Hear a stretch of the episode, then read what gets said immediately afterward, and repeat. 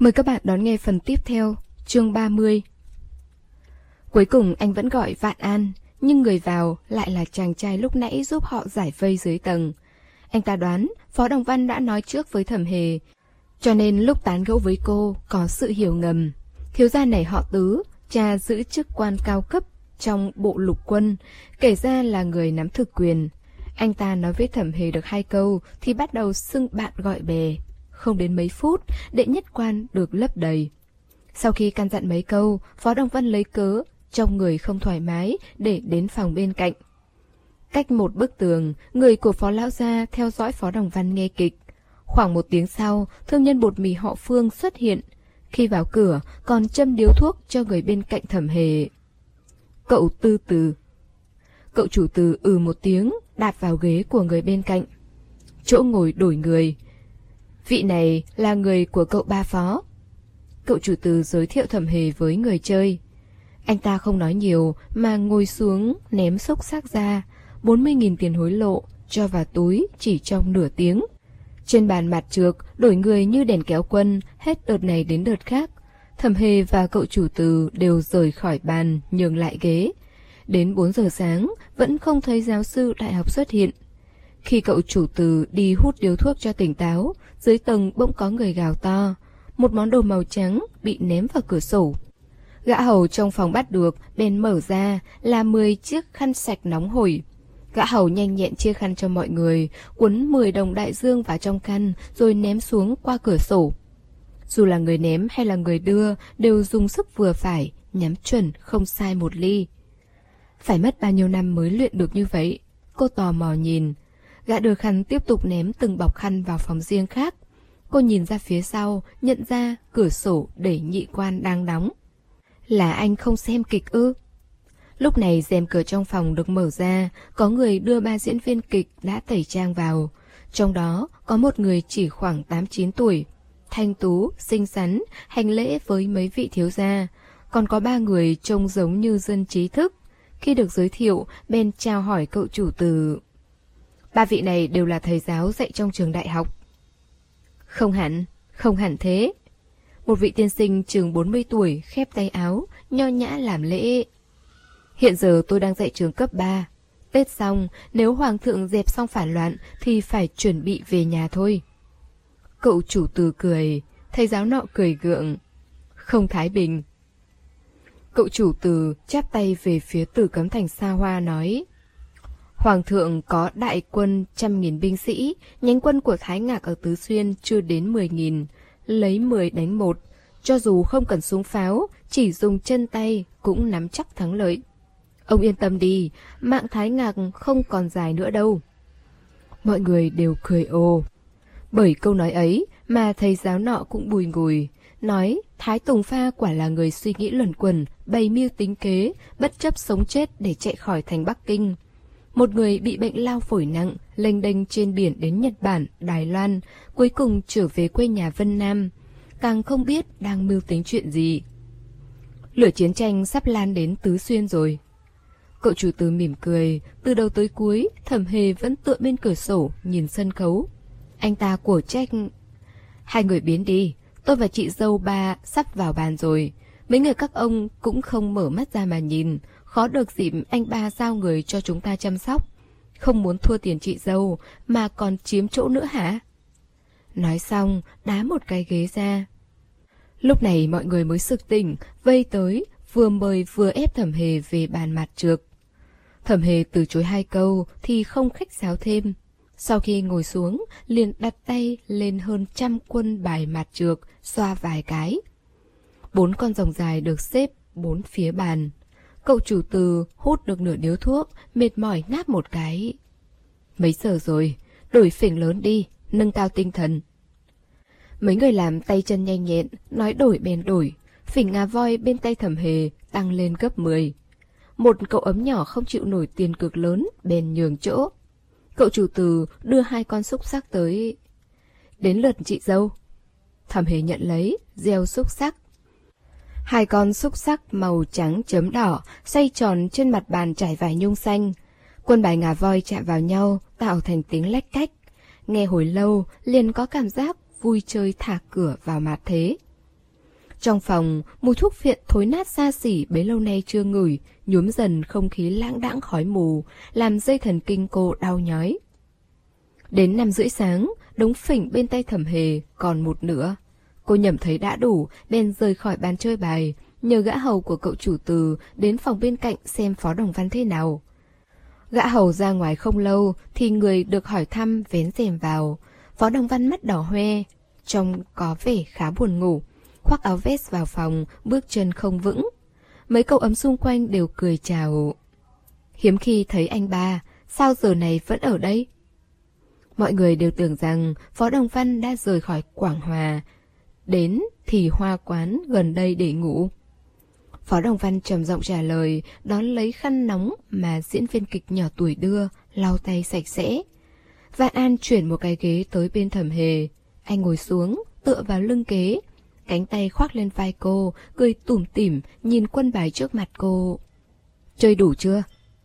Thẩm hề đặt một quân vào lòng bàn tay vân vê qua lại, chợt ngửi thấy mùi rượu, buồn bực nhìn anh. Cô bất đắc dĩ, cũng không được uống rượu. Lần này về đám khánh hạng, chắc chắn sẽ mắng hai người một trận ra trò. Đã bị bệnh tim, lại còn uống rượu. Trong lòng cô lo lắng vì chuyện anh uống rượu, không muốn để ý đến anh. Phó Đồng Văn cười cầu hòa với cô, đôi mắt long lanh nhìn cô không rời, lọt vào mắt người khác, giống như anh đang dâng cả tâm can cho người đẹp. Cậu bà Phó, thật sự trúng kế rồi. Dưới tầng, kịch đang hát đến đêm hoa trúc, ở trong vở đào hoa phiến. Một khắc đêm xuân mộng lâu dài, làm sao cởi cúc trước mặt ai? Mong đến đèn mờ tàn yến tiệc, đồng hồ sen nhỏ tới sớm mai.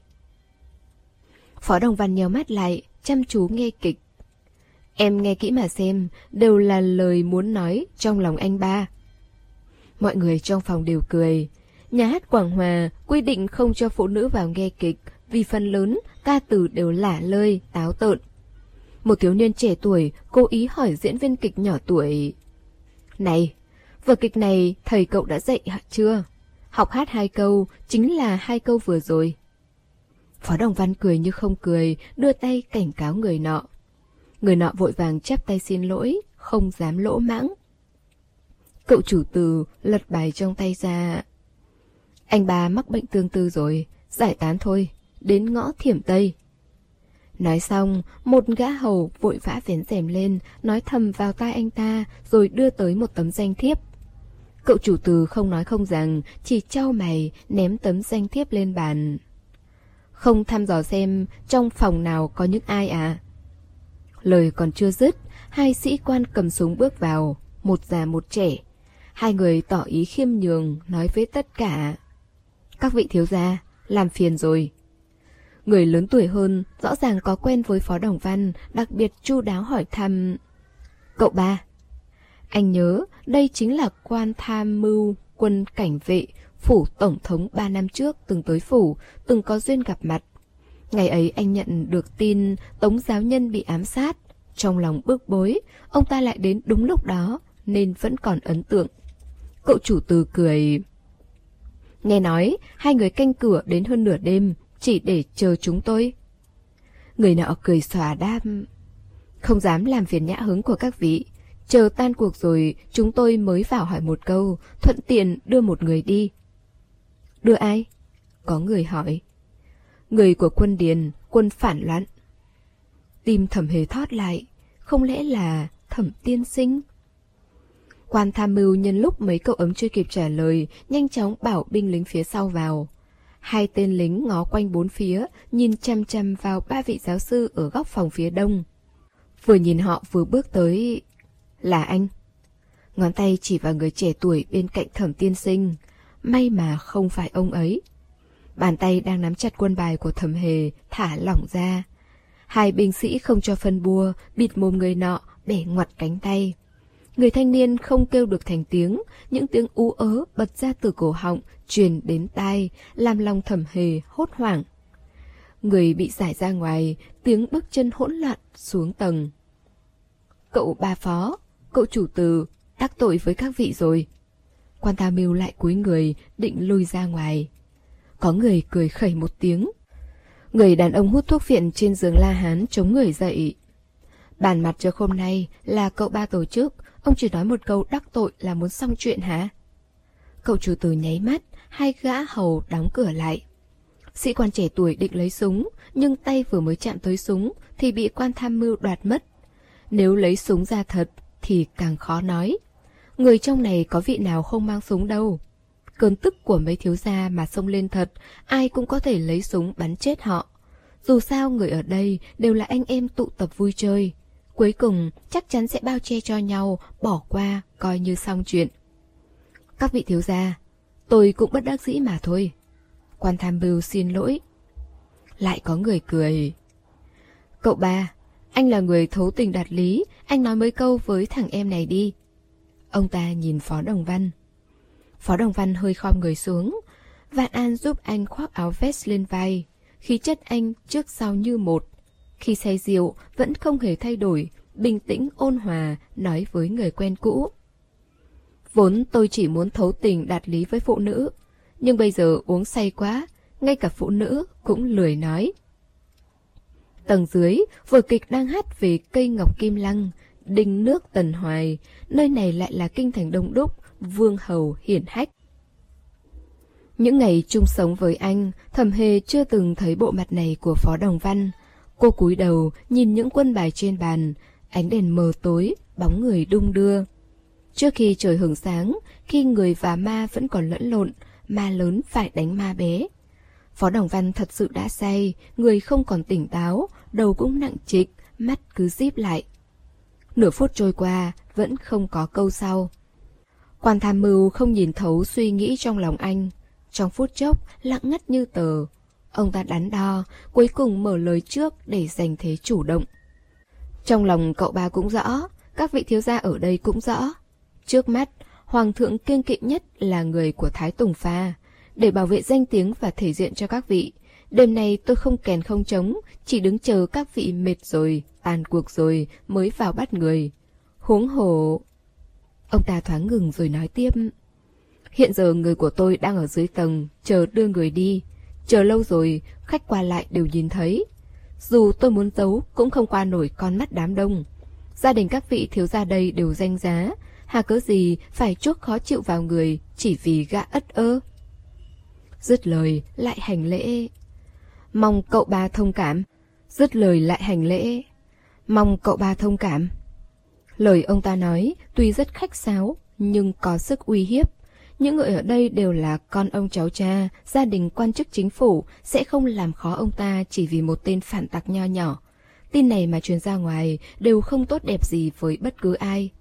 Theo suy nghĩ của quan tham mưu, ông ta đã chờ hơn nửa đêm, nhanh chóng gọn lẹ bắt người mà không nói lời thừa thãi. Mấy cậu ấm làm gì thì cứ tiếp tục làm, không làm phiền tới thú vui của họ, không cần phải gây gắt đến mức này. Phó Đồng Văn nghe xong mấy lời vừa đấm vừa xoa này, bên đẩy ghế ra, từ tốn bước tới trước mặt quan tham mưu. Trong phòng đều biết cậu ba sắp mở miệng, vì vậy không ai lên tiếng. Ngay cả gã hầu đang cầm kim khêu bỏ thuốc cũng ngừng tay. Năm ấy khi ở trong thư phòng của mình, Phó Đồng Văn không hé một câu với người này. Nhưng để bảo vệ anh hai, anh ngồi bên cạnh, nghe họ chuyện trò. Nhiều năm sau, anh lại đứng trước mặt người quen, im lặng một lát rồi mới cất lời. Sống trên đời không chỉ có mỗi mình ông. Làm gì, nói gì đều phải nể mặt người khác, đúng không? Cậu ba nói đúng, ý tôi là... Anh ngắt lời quan tham mưu. Người đó có phải phản tạc hay không, không quan trọng, trong phòng đều là người có máu mặt, không quan trọng. Trong phòng này đều là người có máu mặt, ông làm việc không để nang ai, lại còn dùng lời nói uy hiếp chúng tôi. Rốt cuộc, muốn gì? Sao tôi dám uy hiếp hết các vị? Ông ta vội vàng phân bùa. Cậu bà không thể không phân phải trái thế được, cậu cũng là trí thức cơ mà. Phó Đồng Văn bật cười thành tiếng. Anh cười, đám đông cũng cười theo. Ông tưởng nói một câu lý lẽ với tôi xong à? Người ở đây không phải tôi tới nhà họ phó. Tôi nói thôi, bỏ đi, không so đo nữa, họ sẽ quên thật sao? Phó Đồng Văn diễu cợt hỏi. Giả dụ như ngày mai có vị thiếu gia nào đó nuốt không trôi cục tức này, lén sai người, tố cáo ông nhận hối lộ, đút túi riêng, hãm hại người lương thiện. Ông định thế nào? Cậu chủ từ lập tức chỉ vào một thiếu gia trẻ tuổi. Ngày mai cậu đi tố giác ông ta ăn trộm báu vật gia truyền nhà tôi. Anh Tư đây sẽ bảo vệ cậu bình an vô sự. Vâng, thưa anh Tư. Người nọ cười hì hì trả lời. Quan tham mưu hoảng hốt. Việc nào ra việc nấy, tôi bắt phản tặc cho hoàng thượng. Dù đắc tội với các vị đây, cũng không đến nỗi bị vu cáo hãm hại. Các cậu ấm nói cứ như đùa, mấy phần thật, mấy phần giả. Trong tiếng cười, quan tham mưu và phó quan đều thận trọng suy nghĩ. Bây giờ như đang đứng trên vực sâu vạn trượng, mũi chân đã lơ lửng trên không. Đắc tội với những người này, đường làm quan coi như vô vọng. Hơn nữa, ngày đêm bất an, từng giờ từng phút đề phòng mình bị trả thù. Lại giả dụ. Phó Đồng Văn quay người, nhìn ban mặt trược. Hôm nay chúng tôi vui vẻ, cất nhắc ông, mời ông đánh mặt trược cùng. Chẳng phải là con đường ép ông vào rừng làm giặc sao? Trên bàn bài đều là vàng thật, bạc thật, thắng thua đều nằm trong tay họ. Nếu muốn ấn quan tham mưu xuống bàn bài, có lẽ giấy nợ đã viết xong giúp ông ta rồi. Chỉ cần sơ hở là đi tong mười mấy vạn phỉnh, bằng số tiền ông ta phải làm lính mấy chục năm mới kiếm được. Nếu thua sạch ở đây thì làm trâu làm ngựa cho mấy cậu ấm này cũng không trả hết được. Cậu ba nói thế thì nể nang ông ta quá. Người đàn ông trên giường la hán, không có phong thái của Phó Đồng Văn, nói huỵch tuẹt ra. Bàn bài này không phải ông muốn quấy rối là được. Bây giờ ông làm mọi người đều khó chịu, sau này sẽ có người đòi lại gấp trăm nghìn lần. Dưới tầng có tiếng gào to như đang trả lời lại. Gã hầu chạy đến bên cửa sổ, bắt lấy bọc vải trắng cuộn khăn tay, mở ra, chia khăn tay nóng hổi cho mọi người. Cậu chủ tử lấy một cái, cười mỉm đưa cho quan tham mưu. Thời đại nào rồi, còn lòng son dạ sắt, hát kịch à? Khăn tay nóng vẫn còn tỏa khói trắng, không chỉ là chiếc khăn này mà còn là đường công danh của ông ta. Quan tham mưu do dự, trong lòng vẫn trần trừ. Thấy ông ta không nhận, cậu chủ tử bèn tự tay mở khăn, bất ngờ chụp lên mặt quan tham mưu. Trước mắt quan tham mưu bỗng nhiên tối sầm, ông ta giật mình run lên. Lập tức có bốn khẩu súng chĩa vào sau ót. Ông ta có thể nhận rõ đường kính và xúc cảm ở họng súng. Muốn diệt khẩu ư? Đám người này dám giết người chút giận ở nhà hát Quảng Hòa sao? Quan tham mưu lập tức tỉnh ra, nếu muốn ông ta chết ở đây thì quá dễ. Hàng ngàn suy nghĩ trong phút chốc đều bị dập tắt, ông ta thở không ra hơi. Cậu chủ từ chỉ muốn dọa chơi, xua tay, thu súng lại, tự tay lau mặt cho quan tham mưu. Khăn tay của phòng riêng trong nhà hát Quảng Hòa này, một đồng đại dương một chiếc, dễ chịu không? Tim quan tham mưu đập thình thịch, gương mặt trắng bệch, ông ta lắp bắp là đồ tốt. Khăn tay được nhét vào lòng bàn tay, mười đầu ngón tay của ông ta vừa tê dại, vừa cứng đờ như bị nẹp chặt. Đã dạo một vòng quanh quỷ môn quan thì chẳng còn kiêng rẻ gì nữa. Ông ta thấy cậu chủ tư vẫn đang cười ha ha nhìn mình, bèn vội vã cầm khăn tay lên, tiếp tục lau mặt. Cậu chủ từ lên tiếng Ông có cách của ông, không cần tôi dạy. Thẩm tra thế nào, kết án thế nào, tôi không muốn can thiệp. Can thiệp vào lại nói chúng tôi cậy thế bắt nạt người. Nhưng bàn bài ở đây sẽ không bao giờ, cũng không nên xuất hiện phản tặc. Ông nói có đúng không? Quan tham mưu cười gượng đam. Tôi hiểu. Người đàn ông trên sập cũng không hùng hờ ham dọa thêm, bảo diễn viên kịch nhỏ tuổi bưng trà lấy ghế cho ông ta. Nghe xong một khúc kịch mới, họ mới cáo từ ra về. Trời sắp hưởng sáng, mà phải về ổ. Cậu chủ từ gọi bạn kéo bè đến ngõ thiểm Tây, tiếp tục tìm Uyên Ương. Thẩm tiên sinh thừa cơ đi cùng cậu chủ từ, cửa ải đêm nay coi như đã lọt. Nếu không xuất hiện bất ngờ, thẩm tiên sinh sẽ biến mất trong chốn phấn son ngõ thiểm Tây. Tiền cũng sẽ được thuận lợi đưa tới Tứ Xuyên. Đến khi quỷ thần đều tan đàn, Vạn An hỏi Phó Đồng Văn khi nào đi về để cậu ta sắp xếp xe đến đón. Phó Đồng Văn lời cử động, gọi người vào thu dọn phòng riêng, định ngủ ở đây một lát, trời sáng mới về. Thẩm hề tưởng anh đang nói đùa, đến khi đám người làm thật sự trải chăn đệm lên giường La Hán theo ý Phó Đồng Văn, cô mới nhận ra chắc chắn anh thường xuyên say rượu, ngủ lại nhà hát Quảng Hòa. Mọi người đều đã quen. Ngủ lại cũng được, bao giờ dậy thì về, có lẽ để tránh bị đàm khánh hạng cằn nhằn và vặn hỏi. Thẩm hề đắp chăn bông lên vai anh.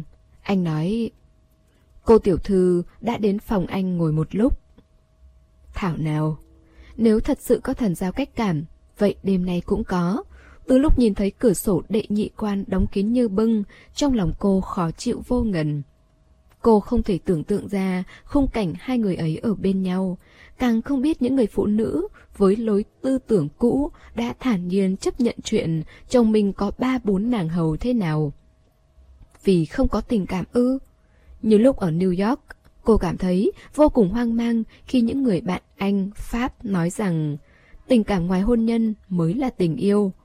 Khó hiểu hơn nữa là dù người da đen và người da trắng yêu nhau thắm thiết ra sao cũng bị luật pháp của nhiều châu lục cấm kết hôn.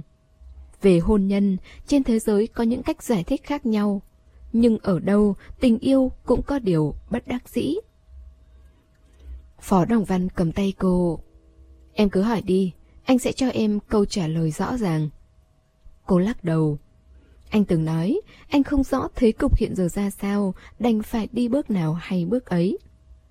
Ngày cưới sắp đến, hay nói cách khác, anh vẫn chưa đi qua được con đường này. Hôm nay cô Ấu Phi tới, chắc chắn là vì chuyện giữa ba người. Thẩm hề cô đứng giữa đôi vợ chồng chưa cưới là họ, kiên trì muốn ở bên anh được bao lâu hay bấy lâu. Cho tới tận giờ phút này, cô và anh đều đã cố hết sức rồi. Những chuyện giống thế cần phải đối mặt rất nhiều. Ông trời cũng không chạy được. Trong ánh đèn, thẩm hề vùi mặt vào cánh tay anh, Phó Đồng Văn vuốt mái tóc cô, dịu dàng nói. Mệt lắm hả em? Trước khi anh kết hôn, em sẽ đi. Cô giàu dĩ trả lời. Chúng ta nghiêm túc nói chia tay một lần, coi như có đầu có đuôi.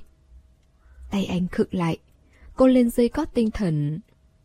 Trên đường tới nhà hát Quảng Hòa, em đã nghĩ kỹ rồi, chỉ cần anh khỏe mạnh, khỏi bệnh, đối với em còn ý nghĩa hơn bất cứ điều gì. Hôm nay tuy tầm nhìn hạn hẹp, em cũng đã nhìn thấy gian nan trên con đường cách mạng của anh. Anh cứ gắng gượng thế này, chính là tâm bệnh. Muốn nói rõ với em, nhưng lại không muốn có lỗi với cô tiểu thư. Hai tháng này anh đã quá vất vả rồi. Anh ba, việc đời khó vẹn đôi đường, em hoàn toàn hiểu. Em từng nói với anh, điều em muốn không chỉ là cuộc hôn nhân chọn đời chọn kiếp, cũng không gò ép yêu là phải đi tới hôn nhân. Có thể đi đến đây, đã là kết quả đẹp nhất rồi. Phó Đồng Văn là người giỏi ăn nói, vậy mà lúc này lại không thốt nổi một lời. Cô ngừng đầu, nói câu cuối cùng. Chúng ta đều là người từng ra nước ngoài, yêu đương và chia ly là chuyện rất bình thường, đúng không anh? Khắp người anh đổ mồ hôi, anh chậm rãi vén chân lên để lộ nửa người. Chuyện giữa anh và cô ấu Phi khi nãy, trong định nhị quan, không phải như thẩm hề nghĩ. Bàn bài đêm nay, Phó Đồng Văn đã tính sẵn ba tầng. Ngoài mặt là hối lộ, thực chất là đưa tiền cho quân điền. Việc thứ ba chính là ép cô Âu Vi phải nói cho ra lẽ. Ngoài miệng cô Âu Vi nói chấp nhận hôn nhân thê thiếp kiểu cũ, nhưng nghĩ là một chuyện, còn thực sự chấp nhận là chuyện khác. Hai tháng này anh buộc cô ấy phải nhượng bộ trước thẩm hề, làm tổn thương rất lớn đến lòng tự trọng, tự tôn của cô Âu Vi. Đêm nay anh công khai đưa Thẩm Hề đến Quảng Hòa, gọi bạn bè đến nhà hát náo nhiệt nhất thành Bắc Kinh, chơi mặt trượt cùng cô. Dù trong tối hay là ngoài sáng, đều thể hiện rõ một điều, anh để Thẩm Hề bên cạnh mình và chiều chuộng hết mực. Nhưng không ngờ, tính tiểu thư của cô Âu Phi còn hơn cả trước kia. Không chờ tới sáng, mà đến ngay trong đêm, Người của phó lão gia không nhường ai, Duy chỉ khi gặp cô Ấu Vi mới để không gian riêng cho hai người thắt chặt tình cảm theo lời dặn của lão gia. Sau đó, hai người đều ngửa bài. Cô Ấu Vi bật khóc nức nở. Khóc xong, cô lau nước mắt, chỉnh sửa lại mái tóc ngắn, ngồi ngay ngắn trước mặt anh. Anh ép em đến bước này, em thua rồi. Trước đây Phó Đồng Văn đã nói với cô ấy, tình cảm khi anh yêu thẩm hề cũng giống như tình cảm cô ấu vi yêu anh xưa kia. Câu nói ấy chứa hai lớp nghĩa. Thứ nhất là tình cảm của anh với thẩm hề. Thứ hai là cô ấu Vi của hiện giờ không còn đơn thuần như ngày xưa. ấu Vi, em không yêu anh như bản thân vẫn nghĩ đâu. Cầu mà không được nên mới tưởng rằng kỳ lòng tạc dạ. Anh thấy cô ấy đã lấy lại bình tĩnh nên thẳng thắn nói Hôm nay em ép anh kết hôn, rất dễ. Sau này anh ép em ly hôn, cũng rất dễ. Cô Ấu Vi hỏi Anh biến mình thành kẻ vô tình vô nghĩa vì để ý chuyện em ly hôn ở Pháp ư? Tình đã không sâu thì ly hôn chẳng liên quan gì tới anh. Anh trả lời Anh không để ý, nhưng em phải nghĩ đến tương lai của mình. Em có nhà họ cô chống lưng, hơn nữa còn có mối quan hệ tốt đẹp với công sứ của các nước. Anh có thể cho em một thanh danh, vợ chưa cưới mà cậu ba phó này muốn nhưng không được. Tìm một người đàn ông yêu em sâu đậm, tìm một người đàn ông em có thể nâng đỡ anh ta. Ấu Vi, em không ngốc, em giúp anh quãng đường này, anh cũng sẽ đưa em đi trên con đường bằng phẳng. Với tất thảy danh lợi, người ngưỡng mộ em rất nhiều. Em cứ từ từ lựa chọn, anh sẽ kiên nhẫn. Tình cảm của em, anh lại nói thành vậy. Cô ấu Vi không cam lòng. Tình cảm này dù có tính toán, nhưng hơn hết là thật lòng. Anh một lòng hướng về cách mạng, chưa từng giấu em. Anh nhằm vào nhược điểm của cô ấy, nói thêm Em có bằng lòng bỏ mặc tính mạng gia đình và bản thân cũng như tiền đồ rộng ở phía trước giao toàn bộ cho anh không? Đây mới là điều mà cô Ấu Vi không thể thỏa hiệp nhất. Thời niên thiếu, khi yêu sâu đậm Phó Đồng Văn, cô ấy không cam lòng. Hiện giờ càng không cam lòng. Phó Đồng Văn ngừng lại. Nếu nói tiếp thì không còn liên quan đến tình cảm nữa, mà hoàn toàn trở thành giao dịch rồi. Tình cảm nhiều năm cuối cùng kết thúc trong một đêm ở nhà hát Quảng Hòa. Rất ít khi Phó Đồng Văn nói nhiều với một cô gái vì đền đáp tình cảm chưa hết thời niên thiếu. Hơn nữa, phải giao ước ngầm với cô Âu Vi. Kịch phải diễn tiếp, anh mới có thể ứng phó với cha.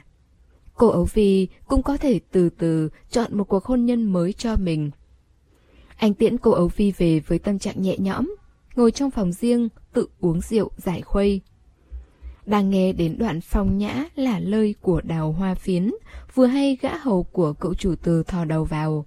Nói rằng bàn mặt trượt sắp tan, cô thẩm đang đi tìm cậu ba. Anh đặt chén rượu xuống, khoác thêm áo, đến gặp cô. Thẩm hề đã nói hết những lời muốn nói, thấy ánh mắt anh trầm xuống. Cô đoán có lẽ do men say, bèn rót tách trà đưa đến miệng anh.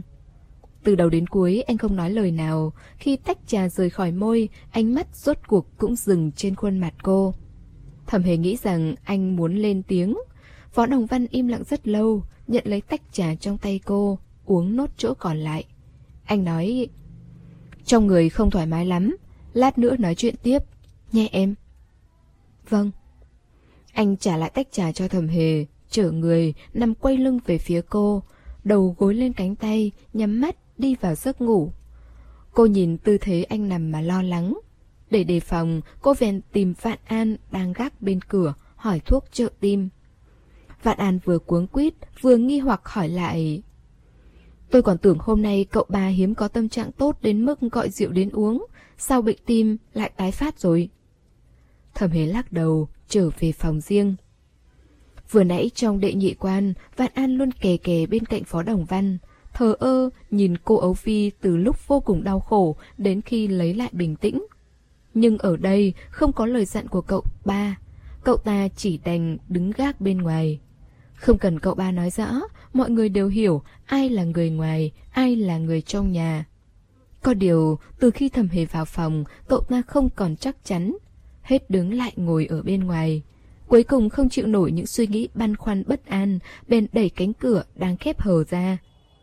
Cậu ta vẫy tay gọi thầm hề ra ngoài, rồi đóng cửa lại, thì thầm. Thỉnh thoảng cậu ba có tính thiếu ra, cô thẩm đừng cho là thật. Coi như nhường người bệnh đi. Cô thẩm là bác sĩ, bác sĩ phải kiên nhẫn với người bệnh đúng không? Thẩm hề đang lo lắng những lời của mình làm Phó Đồng Văn không thoải mái. Bị cậu ta nói một hồi, vành mắt trượt đỏ hoe. Rượu hôm nay, cậu ba vui nên mới uống. Cô thẩm mắt nhắm mắt mở cho qua nhé. Vạn An trần trừ, thở dài nói thêm. Tôi không nói nữa, nói nhiều lại bị mắng. Vạn An đoán hai người cãi nhau vì Phó Đồng Văn lén uống rượu. Cô không cách nào giải thích được, nói Không phải, anh ấy không tỏ thái độ gì với tôi, anh đừng nói cậu ba như thế. Từ lúc trên tàu, chính miệng anh đã hứa sẽ không hung dữ với cô và anh luôn giữ đúng lời hứa của mình.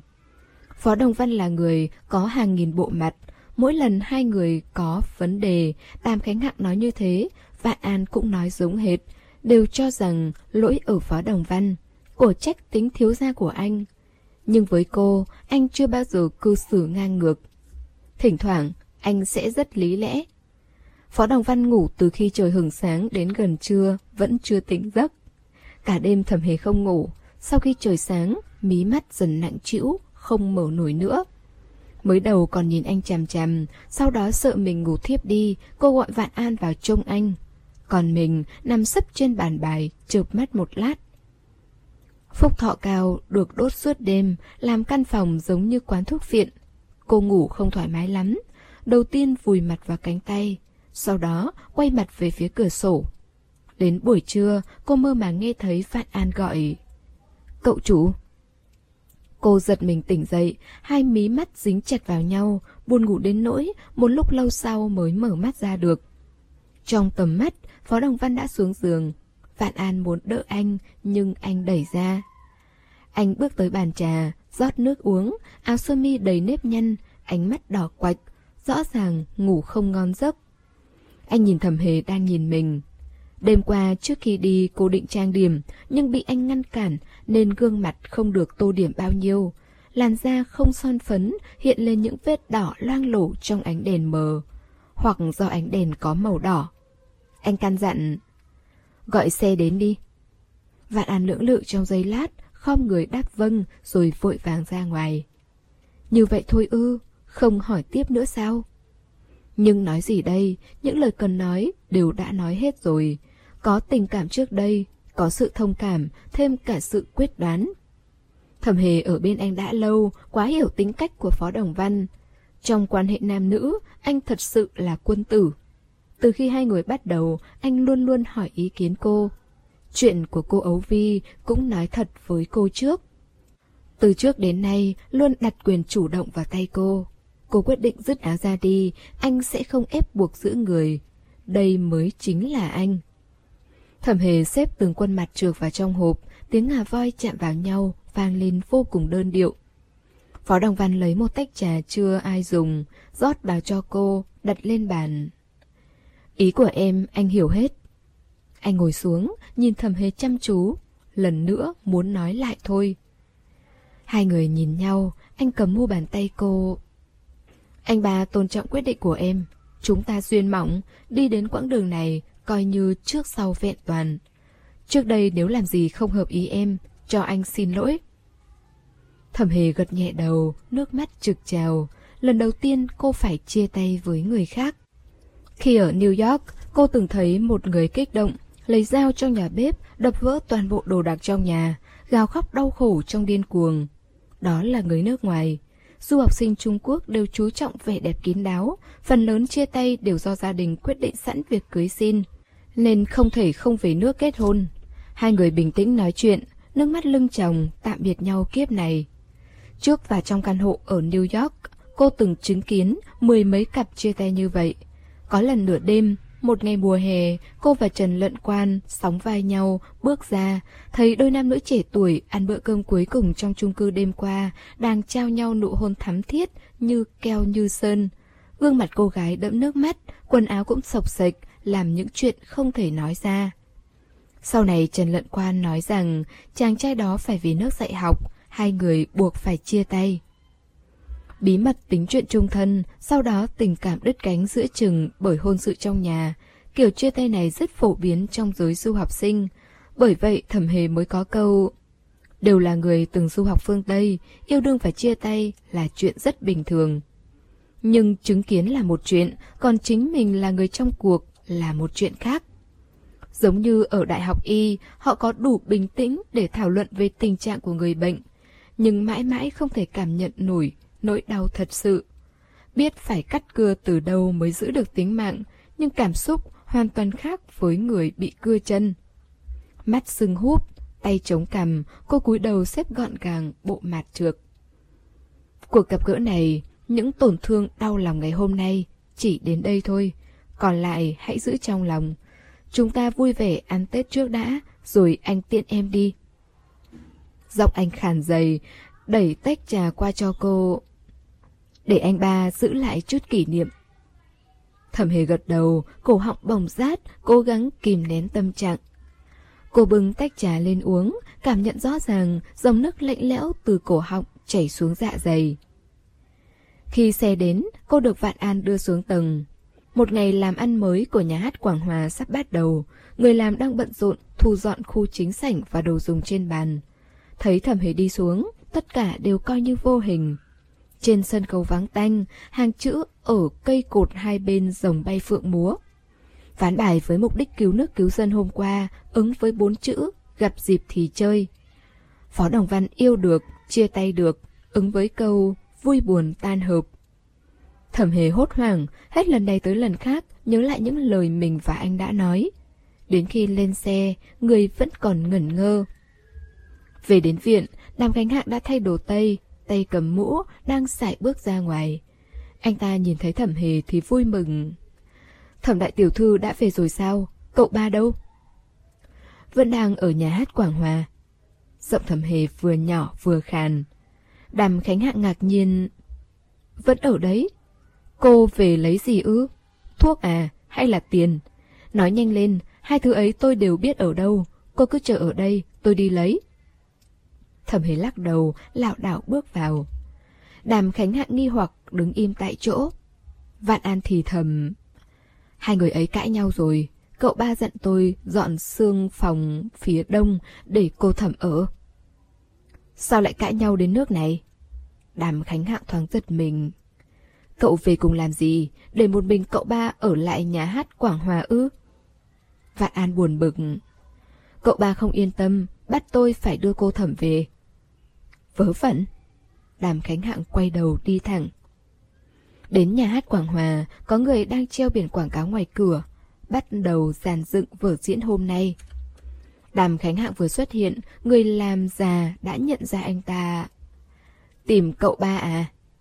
Vừa nói, vừa đưa bác sĩ Đàm đến đệ nhất quan. Cậu ba thích nghe kịch, nhưng chưa bao giờ nghe liên tiếp hai ngày mà không đi ra. Tiên sinh đến xem thế nào, chúng tôi cũng yên tâm hơn. Vừa nãy có ra ngoài không? Anh ta hỏi. Có, muốn lấy thêm trà. Vậy thì không sao. Đàm Khánh Hạng đứng bên ngoài tấm rèm đệ nhất quan, định thần, cố gắng để mình bình tĩnh, ôn hòa, rồi mới vén rèm vào trong. Phó Đồng Văn đang ngồi trên ghế bàn dài, trên tay đặt một ấm trà, một mình xào bài lách cách. Nghe thấy tiếng người vào, anh không ngước mắt lên, chỉ nói Ra ngoài đi. Đàm cánh hạng phớt lờ, đặt hộp thuốc xuống. Anh ta lấy ống nghe ra. Để tôi khám. Ống nghe được đặt lên ngực Phó Đồng Văn. Mấy chuyện cãi nhau này, mỗi lần hục hặc là tác hại kéo dài nửa tháng. Hại tim, cũng hại thận. Phó Đồng Văn không lên tiếng, móc hộp thuốc lá từ trong túi áo vest của Đàm Khánh Hạng rồi lại lấy hộp diêm. Mới đầu bác sĩ Đàm không muốn đưa cho anh, nhưng thấy tâm trạng của anh không ổn, đành phải thỏa hiệp. Thời gian trước kia ở Thượng Hải, Phó Đồng Văn hoặc cả ngày ra ngoài đánh mặt trược, hoặc cả ngày du rú trong nhà, giống như phần lớn trí sĩ thanh niên muốn cứu nước. Nhưng đang tìm kiếm con đường phía trước sương mù. Suy nghĩ quá nhiều, lấy hút thuốc, uống rượu để giải sầu. Gốc bệnh hiện giờ chính do hồi ấy mà ra. Sau này anh quyết tâm cai thuốc bỏ rượu, mạnh mẽ, nhanh chóng, coi như có hiệu quả. Mỗi lần rơi vào tình thế khó khăn, nhiều nhất anh chỉ cầm điếu thuốc trên tay, vân phê rồi đặt xuống, để mùi thuốc vương vào bàn tay. Hôm nay anh không thể nào chống lại khát vọng xa ngã, châm một điếu thuốc, chậm rãi đặt lên môi, hít một hơi thật sâu. Vị thuốc lá làm thần trí anh như mê man, như nửa đời luân hồi, lại quay trở về ngày tháng năm nào. Khánh Hạng Chúng ta đều đã già rồi. thất thập cổ lai hy, giả dụ cơ thể anh khỏe mạnh, may mắn có thể sống tới 70 tuổi. Bây giờ anh mới đi được nửa đời người. Anh biết mình không phải là người sống lâu. Đời người đến tuổi này, tính ra anh đã là người già rồi. Anh lại hỏi, cậu thấy tôi có thể sống mấy năm nữa? Đàm Khánh Hạng mất kiên nhẫn đam. Nếu cứ ngày ngày thế này, năm sau cậu xuống lỗ được rồi, tôi cũng quẳng được gánh nặng mà sống nhẹ nhàng. Phó Đồng Văn hỏi, nói thật với tôi đi, 5 năm hay 3 năm? Đàm Khánh Hạng không muốn nói chuyện với anh về chủ đề này, im lặng coi như trả lời. Phó đồng Văn trầm mặc rất lâu mới mở lời. Cô thẩm đề nghị chia tay với tôi. Cậu đồng ý rồi à? Anh ngầm thừa nhận. Tại sao? Vì hôn ước với cô ấu phi ư? Tôi và cô ấy đã thỏa thuận xong rồi. Cô ấy sẽ kéo dài ngày cưới, tìm một nhà chồng khác tốt hơn. Thẩm hề biết không? Anh lắc đầu. Cậu chỉ cần nói rõ đầu đuôi với thẩm hề, đâu cần đến bước chia tay. Đàm Khánh Hạ kéo ghế, ngồi xuống trước mặt anh, nói tiếp. Cậu đừng học theo tôi, tôi là người ham vui, gặp cô gái nào cũng là đôi bên tình nguyện. Nhưng cậu với thẩm hề thì khác. Phó Đồng Văn không lên tiếng, lặng lẽ hút thuốc. Đàm Khánh Hạng dục anh. Tôi đang nghiêm túc nói chuyện với cậu đấy. Nói chuyện phải có qua có lại, có hỏi có đáp chứ. Anh cười cười. Tôi và cậu đều là người từng du học phương Tây, đáng lẽ cậu phải hiểu tôi nhất. Những người như chúng ta, khi đi đường ắt phải để phụ nữ đi trước. Khi ra khỏi cửa cũng phải khoác áo cho phụ nữ, bảo vệ chăm sóc, nhưng nhịn phụ nữ là bổn phận. Yêu đương, trước tiên phải hỏi người ta có đồng ý hay không. Mà khi chia tay, đương nhiên phải lắng nghe ý kiến của người ta, không được ép buộc. Đàm Khánh Hạng phản bác. Tôi không muốn nghe mấy lời sáo rỗng ấy. Cậu nói thật với cô ấy, tôi không tin cô ấy sẽ đi. Nếu vì cậu mà hai người cãi nhau, không ai chịu cúi đầu, tôi sẽ là người giảng hòa. Nói thật ư? Phó Đồng Văn dường như đang cười, nhưng là cười bản thân mình. Sự thật rằng cậu và tiểu thư cô đã thỏa thuận, hai người sẽ không kết hôn nữa. Anh lắc đầu. Sự thật ấy chỉ có lợi với tôi mà thôi. Vậy còn sự thật không có lợi thì sao? Là cha tôi và anh cả làm hại nhà họ thấm. Chuyện này có cần nói không? Lẽ nào chỉ chọn những việc có lợi với tôi, quên đi những thứ bất lợi? Vậy thì gọi gì là lời nói thật? Câu hỏi này khiến đàm cánh hạng lúng túng. Mỗi lần thấy hai người vui vẻ bên nhau, anh ta đều sợ thẩm hề sẽ biết sự thật đó. Nếu cậu nói thật với cô ấy thì sao? Cô ấy là người thấu tình đạt lý, dù rằng không thể thông suốt ngay, nhưng cho cô ấy thêm thời gian, chắc chắn cô ấy sẽ thấu hiểu. Phó Đồng Văn cười tự diễu, cắn nửa điếu thuốc, rút khẩu súng từ sau eo ra đặt lên bàn bài. Cậu ta định làm gì? Đàm Khánh Hạng sững người. Hai ngón tay anh kẹp điếu thuốc, lấy khỏi miệng. Nếu thầm hề biết sự thật, cậu nghĩ cô ấy sẽ chỉ đau khổ, quằn quại, chằn chọc, mất ngủ thôi sao? Cô ấy là người có thù tất báo, tôi không sợ cô ấy chút giận sang tôi, chỉ sợ cô ấy muốn trả thù nhà, mà tôi lại là vật ngáng chân. Anh nặng nề thở một hơi. Lồng ngực bí bách, từng cơn đau đớn trào dâng. Anh vẫn rít mấy hơi thuốc. Mấy tháng cùng thẩm hề chung chăn gối, tôi không dám làm vợ chồng thật sự với cô ấy, vì muốn để lại cho cô ấy một đường lui, cũng sợ cô ấy có thai. Lúc đó buộc tôi phải ở lại Bắc Kinh kết hôn. Tôi và cha thẩm hề có mối quan hệ sâu đậm, sao có thể để con gái ông phải quỳ gối trước kẻ thù gọi một tiếng cha, gọi một tiếng bác cả. Nhưng nếu tôi cứ chần chừ không kết hôn, với tình yêu dành cho tôi, cô ấy sẽ nghĩ thế nào? Cô ấy sẽ cho rằng tôi giả dối, ngày ngày hiểm nghi. Cuối cùng cũng không thoát nổi cảnh chia tay trong hận thù. Mà nếu sự thật được phơi bày, tôi nên để cô ấy giết cha mình hay để cha mình giết cô ấy. Hoặc là tôi giúp cô ấy giết cha mình. Quan hệ cha con vốn không tồn tại công bằng. Cha tôi có thể lấy mạng tôi, nhưng tôi không thể ra tay với ông. Có lẽ ban đầu Đàm Khánh Hạng nói đúng, đưa cô tới California mới là quyết định đúng đắn nhất. Nhưng anh không làm thế. Ở trên tàu, khi tình chớm nở, nếu theo lời khuyên của Đàm Khánh hàng, không có bức thư xin lỗi ấy, câu chuyện đã dễ dàng kết thúc. Khổ nỗi, anh cũng không làm thế. Trước khi xuống tàu, anh chợt có ý định đưa Thẩm Hề tới Thiên Tân để kết hôn, ngăn cách cô với nhà họ Phó ở hai nơi. Anh có việc kinh doanh của mình, hơn nữa đang trong những năm đầu dân quốc, tương lai rộng mở. Khi ấy anh hăng hái, ham hở, cho rằng dân quốc mới thành lập, con đường phía trước bằng phẳng. Trong tay nắm giữ tư bản, không thứ gì làm khó được anh. Anh còn nghĩ rằng kết quả kiểm tra khi ở anh rất tốt, bệnh tình không quá nghiêm trọng. Cẩn thận bồi bổ là được, anh vẫn có thể ở bên cô trọn đời, giữ kín bí mật. Bởi vậy anh mới nói với cô... Sau này đi theo anh ba. Xuống tàu rồi, tình thế chuyển biến nguy nan, anh bị giam lỏng trong viện, lại hy vọng thẩm hề ở lại Thượng Hải, lựa chọn từ bỏ anh như mấy lần trước. Nhưng thẩm hề đã vượt nghìn trùng xa để đến. Ngày ấy hàng mi cô đẫm sương tuyết, cô bật khóc trước mặt anh, căng thẳng cởi quần áo ướt đẫm, để chân trần lấp ló dưới làn váy, nhìn anh. Phó Đồng Văn xác định anh nhất định phải lấy cô. Cũng vì vậy mà bắt đầu thu xếp. Phó Đồng Văn ấn điếu thuốc vào gạt tàn. Hai tháng này sức khỏe tôi không còn như trước, nếu như tôi thật sự không qua khỏi. Cô ấy, cha tôi và anh cả đều vẫn sống tiếp. Chuyện thẩm gia bị phơi bày, cô ấy phải làm sao để giữ mạng? Sau khi anh chết, thẩm hề ở lại vẫn là nữ quyến của cậu ba. Đến khi phân chia tài sản để cướp sản nghiệp, anh cả chắc chắn sẽ nhổ tận gốc.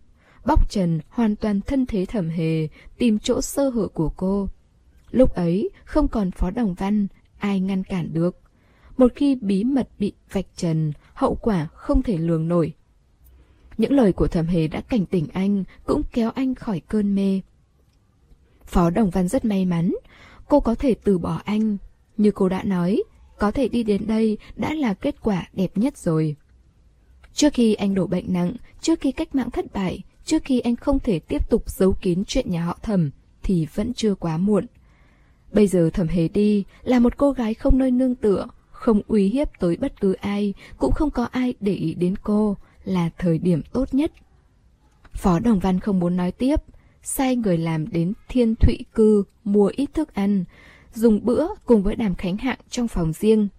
Đến khi lên đèn đã có vài vị khách tới. Đàm Khánh Hạng đứng bên cạnh, không yên tâm về sức khỏe của anh. Anh y hệt một người hóa trang diễn kịch, không nhìn ra cảm xúc thật sự. Dường như những lời tâm sự ban ngày không tồn tại. Sau khi khách về, anh tựa người bên cửa sổ nghe tứ lang thăm mẹ trên sân khấu, mắt đỏ ngầu. Giây phút tấm màn khép lại, anh nói một câu không liên quan tới vở kịch. Giọng khàn khàn, người cũng mệt mỏi. Những thứ đẹp đẽ, thường mong manh. Mây tía dễ tan, kính dễ vỡ. Khánh Hạng, người sống lâu mới hiểu được câu này. Phó Đồng Văn bảo cô đón Tết xong hãy đi, giữ lại chút kỷ niệm. Nhưng từ hôm ấy, ngoài đàm khánh hạng thỉnh thoảng về nhà lấy quần áo, đồ dùng và sách vở cho cậu ba, anh hoàn toàn không xuất hiện. Sương phòng mà anh sắp xếp, thẩm hề không muốn đến. Cô ngủ trên chiếc sập ở thư phòng, nơi ấy có báo và sách ngày trước anh đọc, bằng tiếng Anh, tiếng Nhật và cả tiếng Trung. Lọ mực màu xanh đặt trên góc bàn sách đã dùng sắp hết, nhưng anh chưa thay. Thẩm hề nằm sấp lên bàn, nhìn chăm chăm lọ mực, hiểu thêm rằng anh là người tiết kiệm, cứ ngồi thế thâu đêm cho đến sáng. Cô đọc hết một chồng đại công báo mà anh đặt dưới cùng giá sách. Chợt nhìn thấy những bức thư mình đã gửi anh đặt bên dưới sắp báo, được buộc gọn bởi những sợi dây thừng. Bên trên ghi chú Thẩm Hề, New York. Có cả mấy bức thư do người khác gửi tới đều được xếp ngăn nắp, ghi chú họ tên và thành phố người đó sống. Cô ngồi xổm trong một góc giữa bức tường và giá sách, nhìn những cái tên và bức thư xa lạ. Thư của người khác cộng lại cũng không nhiều bằng thư của một mình cô. Khi đó, đối với anh, cô chỉ là con cháu nhà trung lương lưu lạc nước ngoài. Cô thẩm, cô phải kê thêm tấm đệm xuống dưới để ngồi chứ. Cô hầu bưng thêm chậu than sưởi vào. Thẩm hề cầm một quyển sách ghi chép đọc sách của anh tới bên sập, cởi áo, chui vào trong chăn bông. Trước đây người làm trong viện đều thấy cô thẩm và cậu ba ngày ngày bên nhau, nhưng từ khi không còn bị giam lòng, cậu ba thường xuyên ở lại nhà hát Quảng Hòa, ngõ Thiểm Tây và thì hoa quán như nhà mình. hiếm khi về viện. Một gã hầu biết ít văn vẻ đã kết luận Ngày xưa hoa đẹp trăng tròn, yêu thương thắm thiết, sắt son chẳng ngờ. Bây giờ tình ý phai mờ, móc mưa buổi sớm, cạn khô buổi chiều. Đêm 30, cậu năm đội mưa đội nắng gấp rút về kinh đến thăm phó đồng văn đầu tiên. Vừa vào phòng, chỉ thấy mình thầm hề chống cằm, ngơ ngẩn ngồi bên bàn. Trước mặt là mấy đĩa thức ăn, hoàn toàn không có bầu không khí đón Tết. Thẩm hề cầm đũa, gầy gầy đồ ăn, người phía trước gọi một tiếng Chị dâu. Cô giật mình ngước mắt Thấy trên vai cậu Năm vẫn còn đọng tuyết. Tuyết rơi rồi ư? Cô nghe thấy mình hỏi thế. Cậu Năm ngượng ngùng hỏi han vài câu Không dám hỏi thẩm hề quá nhiều. Sau khi chào tạm biệt Cậu ta hỏi thêm cô hầu ở trong viện đầu đuôi ngọn ngành. Khi đó thẩm hề đang ngồi bên cửa sổ Loáng thoáng nghe câu được câu tranh Cậu Năm chưa từng yêu đương, nhưng cũng biết anh ba mình là người bạc tình, bèn thở vắn than dài. Anh ba ơi là anh ba, thất tình lục đục, rượu gái tài vận, anh vẫn không thoát nổi. Lặp đi lặp lại, chỉ một câu nói ấy. Bình thường người ta đều đứng bên ngoài cửa sổ, nghe chuyện trong nhà, nhưng cô đứng trong cửa sổ, nghe thấy hết những gì người bên ngoài nói. Thẩm hề không sốc nổi tinh thần, lại chui vào trong chăn, kề má lên gối, mơ màng ngủ thiếp đi. Nhưng vì trong lòng luôn canh cánh suy nghĩ, anh ấy sẽ về nên ngủ không mấy ngon giấc. Trong mơ, lần lượt hiện lên khung cảnh từ bé đến lớn. Hai mươi mấy năm trước, cho đến hết, đầu đau như búa bổ. Cô nhìn đồng hồ để sàn mới chỉ trôi qua ba tiếng mà thôi. Cô thở dài, choàng áo ngồi dậy. Vốn không muốn khóc, nhưng đêm giao thừa, nỗi nhớ quê nhà đã nặng, nỗi nhớ người ấy càng nặng hơn. Bên bàn sách là vali cô mang theo khi tới đây đã thu dọn gọn gàng. Trong quần áo váy vóc kẹp một phong thư, đặt một tờ chi phiếu. Phía trên có chữ ký phó Đồng Văn. Mấy ngày trước Đàm Khánh Hạng đưa cho cô. Đồng Văn biết cô không muốn nhận, nhưng cô cứ giữ lấy, nhỡ cần dùng gấp. Hai năm nữa có tiền tích cóp của mình rồi thì trả lại cậu ta. Đàm Khánh Hạ khuyên cô giữ lại làm tiền phòng thân, cô biết là ý tốt của anh, bèn kẹp tấm chi phiếu vào trong sách. Cô mơ hồ nhìn đồng hồ, 10 phút nữa vừa trôi qua. Trời sắp sáng rồi. Dù sao cũng không ngủ được, cô quyết định rời giường, thay váy áo đã chuẩn bị sẵn cho ngày mai đi. Cuối cùng ngồi trước bàn sách của anh ấy, lấy một tờ giấy trong ngăn kéo, nắn nót từng chữ, từng chữ. Thư viết đến cuối, Cô cất bút máy, rồi lại nhìn lọ mực xanh ấy. Nhìn mấy ngày nay sinh tình cảm lúc nào không hay, vì vậy cô dùng giấy bọc lại, đặt vào trong vali. Vừa khóa xong vali, bên ngoài rèm có người gõ vào khung cửa. Đã dậy chưa? Là Đàm Khánh Hạng. Phó Đồng Văn cũng về rồi ư. Cuối cùng, anh cũng sẽ đến tiễn mình sao? Nghĩ vậy thẩm hề vội vã đứng dậy. Mau vào đi. Mấy ngày ăn không ngon ngủ không yên, vừa đột ngột thức dậy, trước mắt bỗng tối sầm, cô viện vào bàn sách, chậm chậm hít thở. Đàm Khánh Hạng bước vào, trên người và giày da động đầy tuyết, thấy sắc mặt thẩm hề đỏ bừng, bèn đi tới. Trong đôi mắt trong veo ấy, anh ta nhìn thấy sự thất vọng. Chỉ mình anh về thôi sao? Thẩm hề thấy bên ngoài không còn tiếng động nào, trái tim bỗng trùng xuống.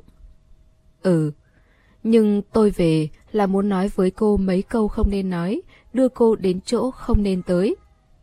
Thẩm hề không hiểu.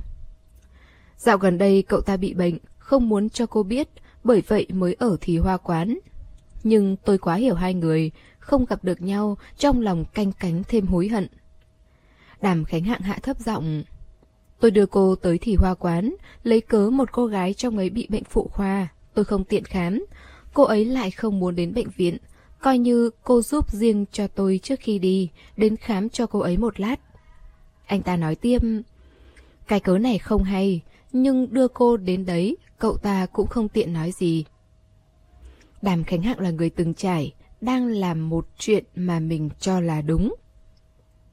Thẩm hề tựa lưng vào bàn sách, cổ họng nghẹn lại, trái tim như rơi xuống 18 tầng địa ngục, rồi lại được một đôi tay phớt lên, ném vào vạc dầu. Khó chịu bức bối, không chỉ là cảm xúc trong lòng, mà cơ thể tay chân cũng bùn rùn. Đàm Khánh Hạ nhìn gương mặt đỏ bừng khác thường của cô. Không phải cô cũng bị bệnh đấy chứ? Cô lắc đầu. Không đâu, sức khỏe cô rất tốt. Người muốn làm bác sĩ phải trải qua rèn luyện. Khi đi học, ngoài lúc nghiên cứu, cô còn chạy bộ nên rất ít khi bị cảm vặt. Trong mấy ngày ngắn ngủi, từ sau Tết ông Táo đến hôm nay, ăn ngủ không điều độ. Cô gái trong tâm trạng thất tình, dù nhìn thấy thứ gì cũng nghĩ đến anh, dày vò tim gan, gương mặt cũng hốc hác đi nhiều. Cho tôi 10 phút, cô lên tiếng. Trời sắp sáng, tính từ bây giờ thời gian gặp mặt không còn nhiều. Ngay trước mặt Đàm Khánh Hạng, Thẩm Hế nhanh chóng sửa soạn trang điểm. Đàm Khánh Hạng dặn Vạn An âm thầm sách hành lý của cô Thẩm ra. Thẩm Hề đi theo anh ta, nói với cô Hầu rằng cô đi khám bệnh cho một người bạn nữ của cậu ta. Tất cả người làm trong viện đều biết chuyện Thẩm Hề học y, chỉ tặc lưỡi than rằng đêm 30 được cậu ba gọi đến lại vì một cô gái khác. Trước dạng sáng là lúc ngõ Yên Chi yên tĩnh nhất. Trốn ngõ liễu thường ngày náo nhiệt, đêm giao thừa khách khứa thưa thớt. Hơn nữa, lại còn là sáng sớm mùng một. Phu xe kéo cũng không muốn về nhà đoàn viên, không nóng vội kiếm tiền. Bầu trời lúc này trắng xám, không có xe, chỉ có những vết bánh xe nông sâu khác nhau của xe kéo, của xe hơi. Đa số đều bị tuyết phủ kín, khiến vệt bánh xe của họ trở nên nổi bật. Một cô hầu đứng chờ ở cửa thủy hoa. Thấy họ tới, bèn đưa vào xương phòng. Mảnh sân này, xương phòng này cô đã từng tới. Người gặp quả nhiên là tiểu tô tam nọ. Tiểu tô tam đang uống trà, thấy hai người nọ, gương mặt thoáng có nét cười. Đàm Khánh Hạng kéo tay thẩm hề tới phía trước. Cô thẩm, vị này là Tô Khánh. Tiểu Tô Tam là nghệ danh, Tô Khánh là tên thật. Tô Khánh hỏi, từng gặp. Bác sĩ Tây Y các cô khám bệnh mất bao lâu? Cô ở chỗ tôi để Khánh Hạng đi thông báo cho cậu ba. Cô trả lời, nhiều nhất là mất nửa tiếng nếu chỉ kiểm tra. Vậy thì nửa tiếng cũng đến lúc gọi cậu ba dậy rồi. Tô Khánh nói với Đàm Khánh Hạng. Đàm Khánh Hạng ôn tồn cảm ơn Tô Khánh, nấn ná trong phòng một lát mới nói. Tôi đi đây. Tô Khánh mỉm cười, đáp ừ một tiếng.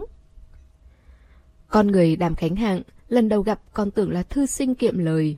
Tiếp xúc lâu mới biết anh ta hà khắc và thanh cao. Nhưng giờ phút này anh ta giống như một người đàn ông được thuần phục. Thẩm hề nhớ, Phó Đồng Văn từng nói có một người khắc sâu trong tim Đàm Khánh Hạng. Nhìn Tô Khánh, lại nhớ cô ấy cũng dịu dàng lễ phép với cậu hai phó như vậy. Sao thế? Phải chăng đã có ai nhắc tới tôi trước mặt cô? Cô ấy thường không qua lại với người bình thường, hàng ngày đều gặp chính khách quan trọng, tài tử thư sinh và tướng quân các nơi nên rất giỏi nhìn mặt đoán ý. Thẩm hề nói thật. Cảm thấy hơi tò mò, chợt nhớ cậu ba từng nói về cuộc sống tình cảm trước đây của đàm tiên sinh. Tô Khánh cười cười, coi như thừa nhận. Đồng quyến. Tô Khánh ngập ngừng chữa lại. Tôi biết cậu ba, cậu tư trước khi quen Khánh Hạng mấy năm. Hễ ai nhắc tới chuyện của Phó Đồng Quyến, cô đều giữ im lặng, đã thành bản năng. Thấy cô không nói gì, Tô Khánh mất hứng, cười xuề xòa. Hồi đó ở thành Bắc Kinh, cậu ba và cậu tư quả thật là vương tôn cưỡi ngựa qua hàng cây, ham mê đắm say, thiếu niên yêu đời. Tô Khánh vẫn chưa nói hết nửa câu sau. Tự do phóng khoáng, chẳng chịu trói chân, so anh Tuấn kiệt xuất.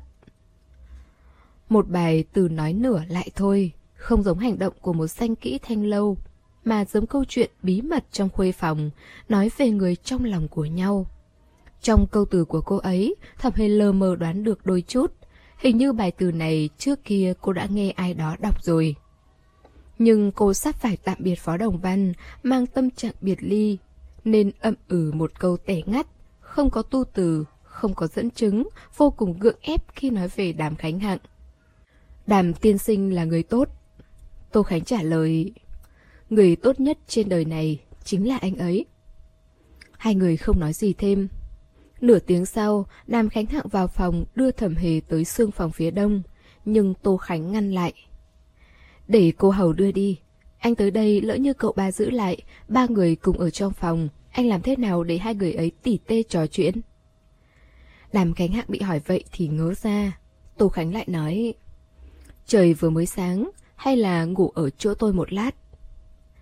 Để tôi tự đi. Thẩm hề vội vàng đáp. Mảnh sân vuông vức, nơi nào là xương phòng phía đông, cô biết. Đàm Khánh Hạng cũng không muốn làm phiền họ, không nằn nỉ đi theo mà ở lại phòng Tô Khánh. Thẩm hề vừa bước ra, cô hầu đã chuẩn bị sẵn khăn nóng. Đàm Khánh Hạng lau qua mặt và tay chân, Tô Khánh cúi đầu, toan cởi áo khoác ngoài cho anh ta. Đàm Khánh Hạng ngăn lại. Không ngủ nữa. Thẩm hề không tiện ở lâu, đi thẳng ra sân, thoáng ngước nhìn bốn phía xung quanh. Bên ngoài xương phòng đối diện có một gã hầu đang vẫy tay với cô. Cô đi tới đó, gã hầu không nói nhiều mà vén rèm lên. Cô ngần ngừ nhưng rồi sực tỉnh trước ánh mắt nghi hoặc của gã hầu, sải bước vào ngưỡng cửa. Góc tường có một con tiên hạc đúc bằng đồng được đặt chung với chiếc đĩa đồng nhỏ và lư hương. Nên cô biết đó là chuông tính giờ khi ngâm thơ. Quả nhiên nơi đây chuyên tiếp đón quan lại quyền quý. Những món đồ tiêu khiển cũng màn phong cách cổ xưa. Đèn trong phòng vẫn chưa tắt, ánh điện yếu ớt trở nên dư thừa vào ban ngày. Phó Đồng Văn ngả người trong ghế bành, nhẹ nhàng úp cuốn sách đang mở lên sóng mũi, thả hồn đi xa. Khi rèm được buông xuống, anh đưa mắt nhìn. Vốn định giữ em ở lại đón Tết, nhưng không ngờ bận đến lúc này, cho anh xin lỗi. Thẩm hề vốn giả bộ với anh. Không sao, anh lúc nào cũng bận mà, em đã quen rồi. Anh cười đáp. Vừa rồi Khánh Hạng nói với anh, em đến khám bệnh cho Tô Khánh, anh mới biết em còn học cả phụ khoa. Cô trả lời, khi thực tập ở nhân tế, bọn em được yêu cầu phải luân chuyển các khoa. Khám bệnh thông thường thì có thể. Phó Đồng Văn cười cười, úp cuốn sách lên bàn trà, khoác áo, rời khỏi ghế, luyệt quẹt đôi dép bước tới. Cô lấy tờ giấy viết thư đã gấp gọn từ trong túi áo ra. Sau khi em đi, anh hãy đọc. Anh đón lấy, để bên cửa sổ. Được, em đi anh sẽ đọc. Cách nhau quá gần, cô có thể ngửi thấy mùi sữa tắm thoang thoảng trên người anh. Anh vừa mới tắm xong đã thay quần áo, cúc ở cổ tay áo sơ mi vẫn chưa cài hết, ngọn tóc đã lau khô. Nhìn kỹ sợi tóc vẫn còn ẩm ướt. Ưu điểm của đàn ông chính là vậy. Tóc khô rất nhanh, ăn mặc cũng không cần cầu kỳ. Cô có thể nhận ra, anh nghe cô nói được đưa tới, chắc chắn sẽ mắng bác sĩ đàm mấy câu. Sau đó lập tức rời giường, sai người chuẩn bị sữa tắm là áo sơ mi, chỉ vì không muốn cô ngửi thấy mùi thuốc lâu ngày, để cô gặp một con người sạch sẽ và tươm tất. Anh nói, lần này đi không biết bao giờ mới gặp lại. Nếu tiện, hãy viết thư cho anh như trước đây. Cô đáp vâng một tiếng. Thật ra những điều muốn dặn dò em không khác gì mấy khi ở Quảng Châu.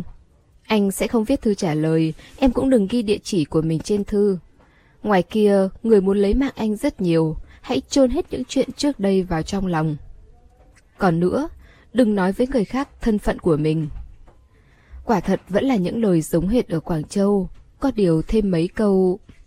Sau này dù xảy ra chuyện gì, hãy có liên quan đến nhà họ thẩm, phải hỏi anh trước tiên.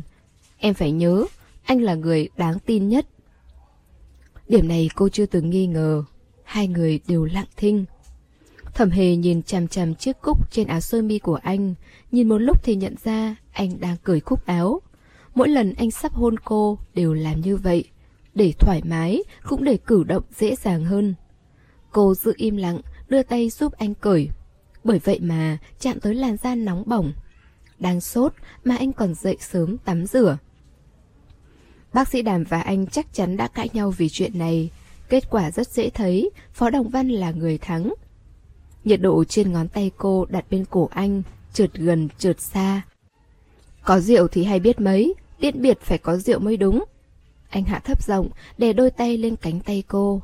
Sau một giây thất thần, anh cúi đầu đặt một nụ hôn lên cánh môi hồng. Rõ ràng biết, làm vậy sẽ để cô biết mình đang bị bệnh, thế mà vẫn không dần lòng nổi. Anh đang bị bệnh mê man, cắn mạnh lên cánh môi cô rồi sực tỉnh. Thở dốc, buông cô ra. Thẩm hề ngước đôi mắt đỏ hoe lên nhìn anh, toàn mở miệng. Anh lại cúi đầu, trao cho cô thêm nụ hôn nữa. Cuộc đời anh nếu nói là phong lưu vui vẻ, thì khi còn niên thiếu, cậu trai áo xanh hưởng thụ phú quý trời cho, đọc sách thánh hiền. Sau này đi du học với đồng quyến, nơi đâu cũng bị người nước ngoài coi thường nhưng vẫn kiên quyết học tiếp. Du học trở về, tiền đồ cá nhân như gấm như hoa. Tương lai nước nhà một màu đen tối, anh chẳng có ngày nào vui vẻ thật sự. Anh sốt đến độ ý thức mơ màng nhưng vẫn hôn thầm hề, cho đến khi đôi tay từ bả vai cô di chuyển lên chạm vào gương mặt cô. Anh mới biết tay mình nóng đến đáng sợ.